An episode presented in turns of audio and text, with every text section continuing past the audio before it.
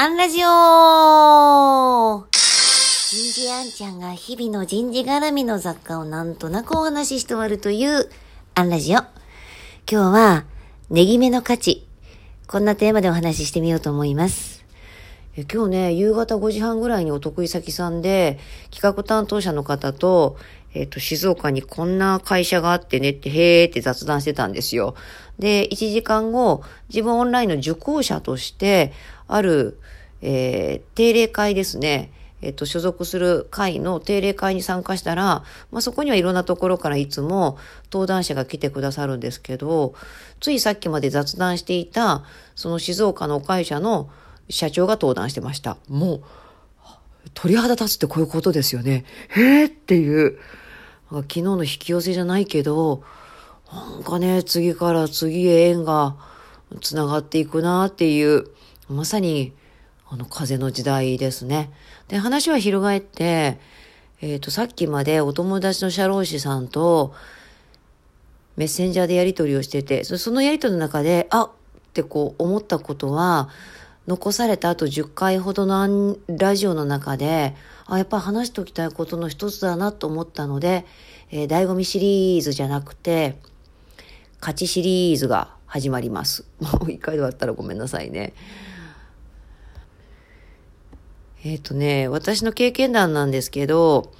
もう十数年前、駆け出しの頃かな。私の知り合いの、えっと、そこそこに名が通った声優さんが、こんな話をしてくれたことがあるんですね。あの、実は声優さんって、あの、ものすごい単価差あります。年収差があります。もう駆け出しの頃は、一本数千円ぐらいだろうし、ベテランさんになってくると、数百万円みたいになると。で、そのベテランの方がね、決して欲深いのでも貪っているのでもなくて、こうおっしゃったんです。あの、僕たちがしっかりこうベテランで、えーと、報酬をもらっていかないと若手に仕事が回らなくなるんだと。えー例えばあなたに仕事を頼む、え、数百万、えーそこまでの価値は乱せない。だったら断ってもらって、あの、若手の声優さんを使ってもらったらいいと。チャンスが回ってくる。ただ、あの、数百万出してでも頼みたいよっておっしゃってくださる方が、やっぱりいらっしゃるから、僕たちはご飯も食べていけるし、あの、その価値を維持し続けようとも思うし、若手に夢を見せてやりたい。だから、あの、声優として、これからも、あの、年収が上がっていくように、一本あたりの価値が上がっていくように、努力するんです。みたいな話をされたことがあってね。で、自分が駆け出しだったってこともあって、すごく納得して、自分がベテランさんになったら、その、年収上げたいとかじゃなくて、自分の市場価値は、あの、値引かないとか、こう、ある程度の、えーこう、か、上昇を目指し続けるとかね、